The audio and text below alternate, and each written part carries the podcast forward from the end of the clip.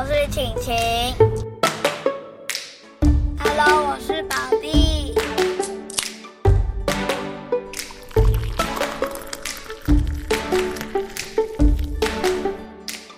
我们来聊天吧。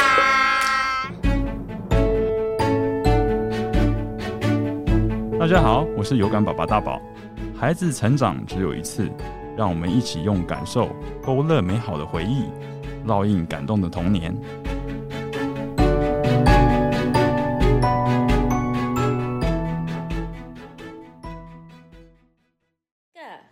鸭子怎么叫？呱呱呱呱呱呱呱呱。啊，那个狗狗嘞？哇哇哇哇！杨妹妹才妹妹啦，杨妹妹怎么叫？不是，狗狗怎么叫？狗狗，汪汪汪，哎对，那猫咪呢？咪，那个是杨妹妹，杨妹妹怎么叫？咪咪，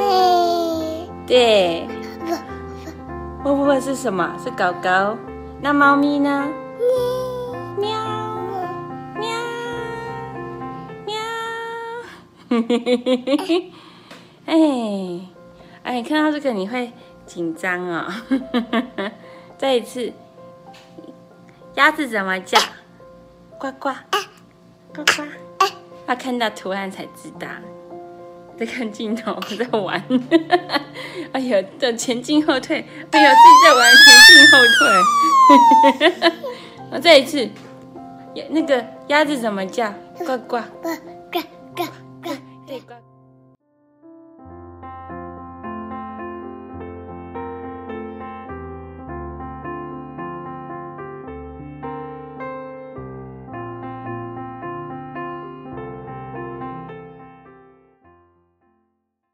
刚刚其实在聊这个之前是在聊那个跟那个跟先生沟通嘛，对不对？对，还有就是怎么 support each other， 怎么分工这样子。对对对，我我我我其实后来因为我跟我先生都很累，所以我们要能够抓出一个时间沟通，其实都要仔细寻找。对对，要仔细寻找，所以时间也很有限，所以我都会先想好我要跟我先生谈什么事情。这件事情很重要，这不容易做到哦。因为其实你发现一些事情，你要跟你先生讨论的时候，其实妈妈通常是有情绪的。对，那对，可是你要想你的目标是要沟通成功，对，嗯、所以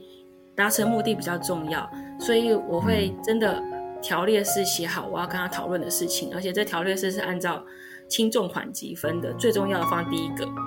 嗯，就是我一定要马上讨论好的，然后要用理性而平和的态度跟你的先生沟通，这件事情温柔而坚定。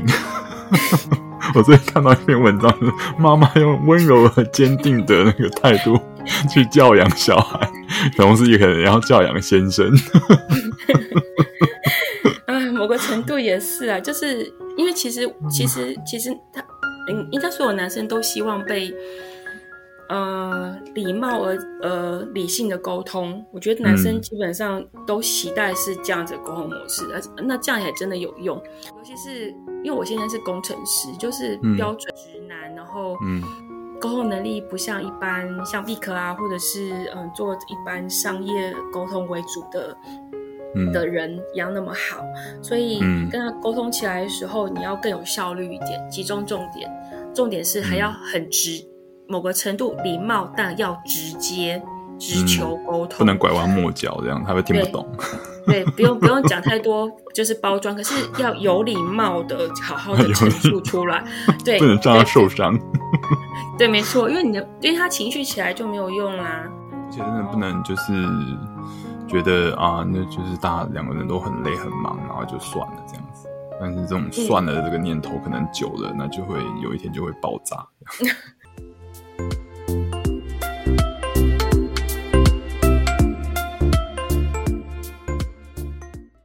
哦，说到这个，我我其实真的有，我真的鼓励妈妈出去放个风。这个放风自己吗？对，就是，嗯，这个放风不是说你是去超级市场买要宝宝的东西哦，不是哦。你这个放风是指你，譬如说去拜访你一个因为你生完小后都没有机会见面的朋友。然后、嗯、那你出发去找他，然后好好聊个天，这种叫这个才叫做放风、嗯、或者是安排一个按摩，因为妈妈其实身体很累，那按摩完之后，那整个过程你身体松开了，你心情就会好了、嗯、对，所以就是给自己一点像这样的放没错 me time 对，就是做这件事情，对，不是为了别人，是为自己，我觉得很有帮助。 对, 对，嗯，我也都很鼓励我身边就是准备要生小孩或是正在照顾那种嫩婴的妈妈，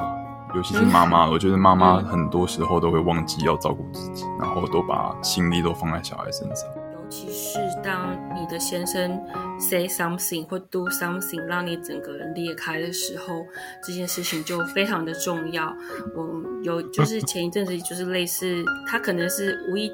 可能我的身体跟心理刚好抵达了巅峰，然后他又刚好 踩, 踩了一个小地雷，然后 我,、嗯、我的情绪发现我发现我的情绪没有办法平静下来，我就很认真的跟他说我需要他赞助我去做按摩这件事情。按摩完之后我, 我就传讯息跟他说，我现在身体跟心理都好开心哦，回家也帮你按一按好了。我觉得他一定觉得花这个钱很值得，对，真的好划算哦。对啊，因为我因为 我, 因为我那时候我生理跟心理都觉得我很受伤，然后我那时候我还记得我很直接跟他说、嗯、我有尝试要自己平复我自己的情绪，我发现我没有办法完全的平静下来，那而且我很直接跟他讲一句话是说，我觉得我情绪是需要被处理的，这件事情很重要、嗯、然后嗯，对，然后我也很认真的做我自就是平复我自己情绪的事情，对，这件事情帮助我后面就是走走好很多，所以我嗯也很鼓励身边的妈妈，就是当你觉得你要裂开的时候，就跟先生申请一下赞助。首先是按摩这件事有很大的帮忙，那这笔钱是由先生赞助的哦，那个心理上的安慰功能真的很棒，就是特别鼓励这边所有的妈妈，仿佛背后在帮你按的那个手就像是先生的温暖的手一样。对，因为你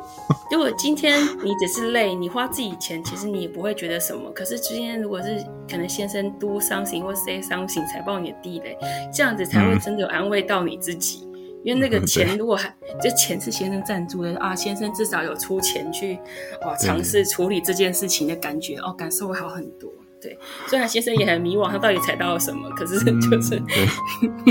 因为有些人可能会刷爆他的卡、啊、之类的。嗯，这也是另外一种，这是另外一种，对对对对。我现在很聪明，他没有办卡，可能就是这个原因，很担心他太会、哦哦、会刷爆刷爆他的卡，死都不办。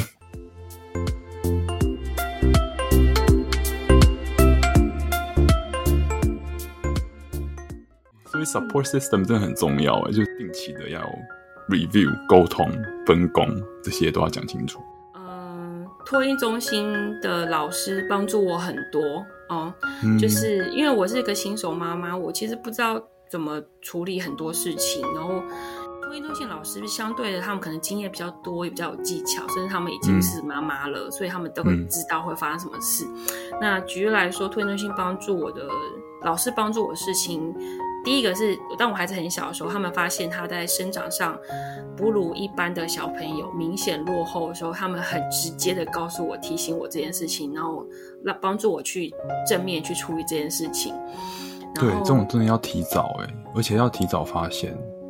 没错，我之前有听 Vick 有分享那个早疗的 case， 那个同事朋友有分享早疗 case、嗯、我深深认同。第一部分是针对这个身体的部分，首先是我我跟所有的妈妈讲一件事情，就是妈妈要相信自己的直觉，然后而且当有一个托婴中心老师很认真的跟你讲不止一次的时候，因为妈妈通常是整个家庭里面第一个接受你的孩子需要早疗这件事情的人。因为我那时候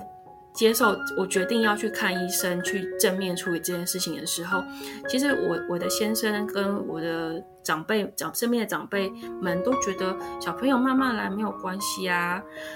可是甚至我带去看复健，就是我因为我们这边的医院第一个判定早疗开始的人是一个复健科的医生。嗯，其实如果你有你的孩子需要，你怀疑要早确确定要不要早疗的话，其实可以上网查，可以你你会查得出来哪些医院有，呃哪个医生或是怎么样找到一个窗口，帮你去了解你的孩子需不需要早疗。嗯，那我这边是个复健科医生，那带去看的时候，我今天其实甚至有点不是很开心，可是复健科医生就这样抱着我孩子转了几圈之后，就默默的说，他们也才五六个月就直接告诉我一个慢了一个平常宝宝一个月，一个慢了两个月，然后直接开出来的职能跟物理治疗。他怎么看的啊？他就是因为其实宝宝他几个月几个月都有一个生长指标，那我的孩子有几个标没有， oh, okay. 有两个标没做到，嗯，然后已经，然后医生也他就是开了职能跟物理治疗的评估，嗯，还有就是治疗单。给到我这边，对，大医院的治疗跟评估，其实他给了你之后，你真的排到又是一两个月后的事了。嗯，那可是其实医生现场就有给我一些建议，要做哪些动作，或是帮助我的孩子，呃，用比较像用玩的方式训练他的肌肉，因为他，哦，然后让他可以做到一些，嗯，慢慢可以做到一些动作。我就从那边开始，嗯，然后其实这个是个很好的开始，因为我就会有人教我如何好好的训练我的孩子。那，嗯，尤其是如果你是双胞胎妈妈的话，其实你光做完那些家事，你其实已经很累了，很累了。对，你其实你没有很多体力去陪你的孩子。然后又是两个孩子，所以 你, 你花给一个孩子的照顾时间其实很少，所以有一个那么专业的人帮助你其实很棒。然后后来我的孩子开始正式进入物理治疗跟职能治疗之后，他们其实整个过程就是跟他们玩游戏，可是他们就透过不同的方式引导他们去玩那些游戏。他也会建议你要可以去买哪些玩具去刺激他们，或是让他们有兴趣。那那些那些建议真的帮助我的孩子，就是他们开始感受得到那个进步的幅度。 嗯, 嗯对。那后来现在后来是因为一岁到一岁半之间的评量指标就是蛮接近的，那物理跟职能治疗师是觉得我的孩子已经基本上算是符合一般的发展标准了，就说那我们就先到这边就好了。哦，所以也没有说真的就是要真的进入早疗的部分，就是早期发现早点训练你就早安心。嗯，那那当然如果之后我又发现他落后，或者是中心的老师有些建议的话，那我觉得我会更想要去做这些事情，因为我觉得我可以感受到他们对我的孩子真的帮助很大。而且其实那个过程中你你会觉得比较像是带小朋友去一个安全的环境，然后去玩的感觉，就有点像你带去亲子馆的概念。嗯，只是他们是有 purpose 的去引导他去玩，对对对，而且他们而不是放任他们自己玩的，而且玩具很多，比家里多很多，嗯，所以他们可以很开心。所以小孩其实去那边也觉得，哦，怎么那么好，对对对，玩很多玩具。没错没错，所以就是我我我觉得，因为我其实双胞胎妈妈其实平常很累，我我其实没有很有动力带他们出去玩，然后加上，嗯。加上他们又很容易生病，然后后来又疫情爆发，所以我其实真的 很, 很少带他们出去玩。然后其实不瞒你说，我真的觉得那几次就有点像带他们出去玩，就是每周带他们出去，呃、就是医院里面，就是治疗治疗室里面玩个一个小时的概念。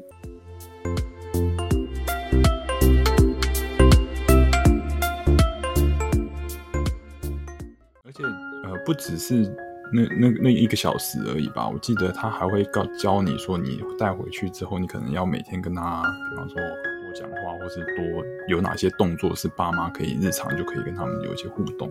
对不对？嗯，对，他会有一些建议，可是比较没时间做，我去坦诚。呃、OK 。对，可是很 lucky 是就是因为我公公平常晚上会来帮忙我们，嗯，帮助我们可以赶快把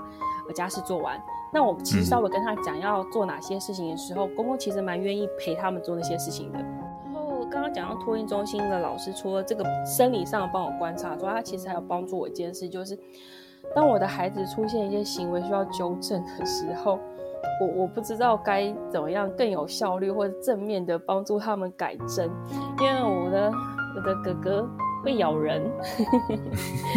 对，是个小恐龙。它会咬弟弟，然后我不知道该怎么办。对，然后那个在长牙会痒。对，也有。嗯，对。然后他知道那个是他最强的武器，他就会有这个状况。然后那吞吞老师鼓励我用鼓励的方式，就是当哥哥尝试要咬弟弟的时候，你出口制止他说：“哦，哥哥不能咬。”然后哥哥有真的不咬的时候，你要马上跟他说：“哦，好棒，你做得很好，我们不用咬人。”哦，不用咬，很棒很棒。然后用这种鼓励他做对事情的方法，他他比较能够觉得好像做对什么事很开心，然后透过这样子的情绪去帮助他知道，哦，不要咬人是件好事。因为你一直跟他说你不要咬，制止他是是有用的，可是他还是会发生。就是我们对我们我们之前使用制止的方式，或是把他们两个拉开。的确是有降低，可是我们还是会担心他出去会去托运中心咬其他小朋友。嗯，对。那而且另外也可以跟大家分享，因为现在托运中心进去要戴口罩啦，口罩有提供其他小朋友多一层保护，所以大家不用为其他小朋友担心。哦，他们这么小，怎么戴得住啊？我我我必须跟你们说，他们都已经习惯了，是吧？中心的老师是说，他们其实他们自己也很惊讶，这么小的小朋友戴得住口罩。对啊，而且是戴一天哦，就是一岁就开始戴一天。真的，因为一岁以下他们不追求，因为就只是一岁以下他们没有办法完全的，就是表达情绪嘛，拿不下来，所以一岁以上是某个程度是扯得掉的。嗯，我觉得是同侪的压力，因为他们发，譬如说他们刚加入那个班，发现其他同学都有戴口罩的时候，他们就会觉得好像他们也要戴口罩。哦，对，嗯，对，就像穿衣服一样。没错，戴口罩，哦，就是同侪其实会提供一些不错的帮忙啦。对，嗯，称赞这件事情是我目前教小朋友的一个方法，他们只要做某些事情，我们觉得很很不错，我们觉得，哦，很棒，很棒。譬如说自己拿汤匙好好的放进嘴巴，嗯，我们就会说哦，好棒，对准什么之类的。就是希望可以，他妈真的要真的要非常的，就是像啦啦队那样子。有时候他就是做对一点小小的事情，你就要说哇吼，然后那个惊呼的那种表情，对，然后他们就会很爽。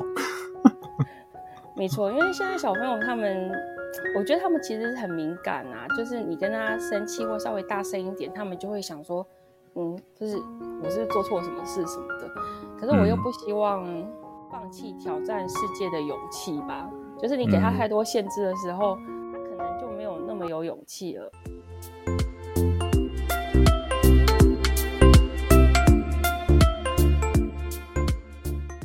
这是我另外一个挑战，就是我有两个孩子，他们个性差很多。就是我的老大呢，是个很外放的人，可是他很不喜欢尝试新的东西，而且应该某个程度有在触觉上是比较敏感的孩子。嗯，所以每次去上那些职能治疗课，要先哭个十五分钟，因为他要认识环境，然后再，嗯，我才玩十五分钟。然后对，然后可是我的小儿子是比较，他是个内敛的孩子。他不会外显，他比较不会外显他的情绪，除非他很他很有强烈的需求的时候。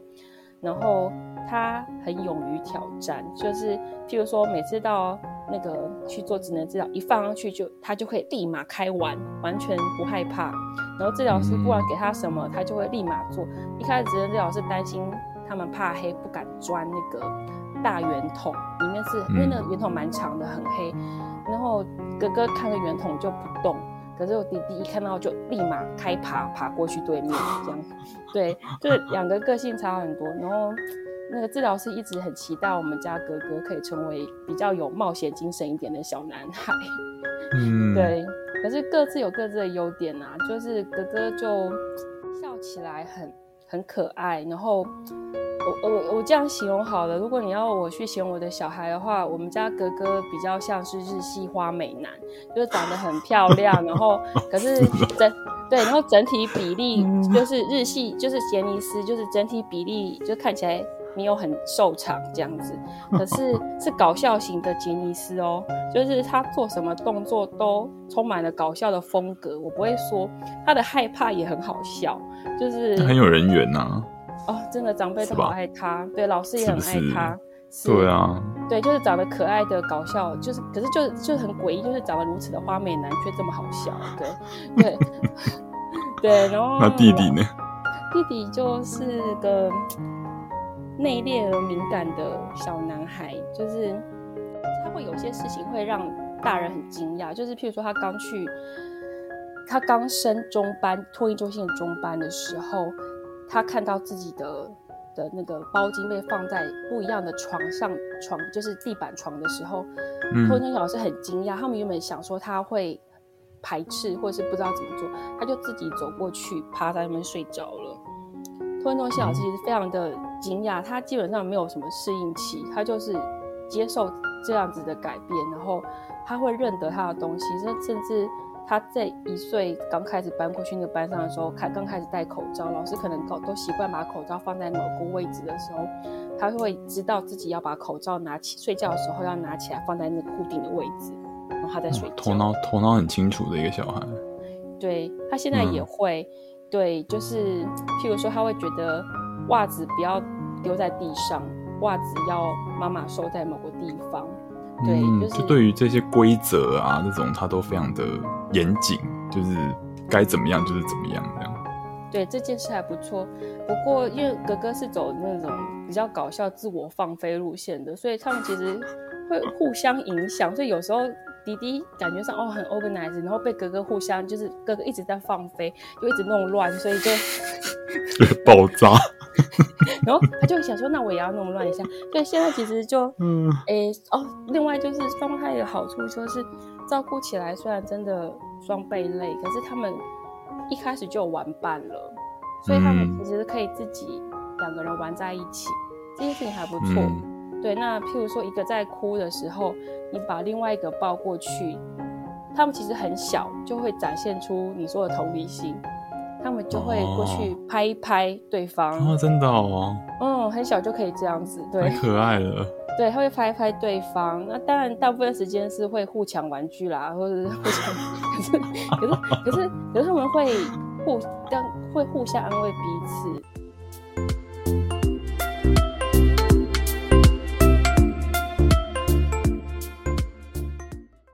我们最近有鼓励他们就是自己有个东西之后另外一个可以给另外一个双胞胎，可是我们不强迫他，就是你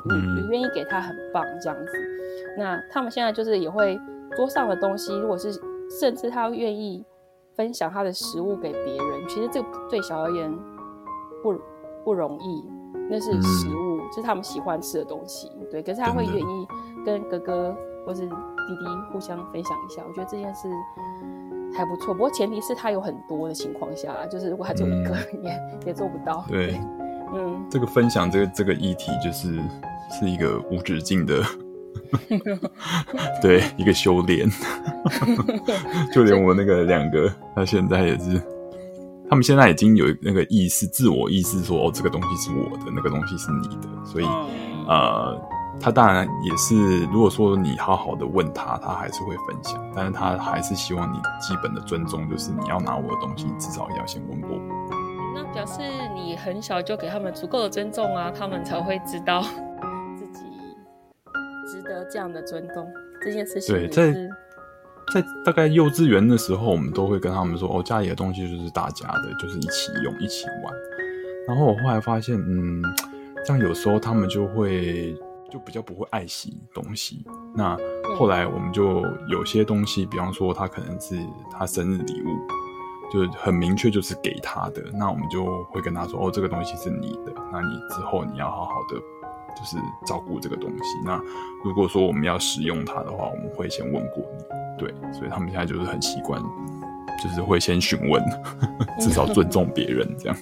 这样很好。小孩就是每个阶段有每个阶段的那个问题，还有要要教他们的事情，然后你可能小时候你可能会在生理这个部分会会会花比较多心力，那之后你可能在心理层面又会有不同程度的这种要跟他们有一些互动，对，那沟通的方式也会不一样，对，小时候可能会比较多是告诉他要怎么做，什么是对，什么是错，那在我自己啦，我是在在他们上小学之后，我会就用引导的方式，我会就是用问问题的方式，让他们自己去思考要怎么解决问题。嗯，对，嗯嗯，而不是告诉他们问题，我我觉得你应该要怎么做，我不会立马给他们答案。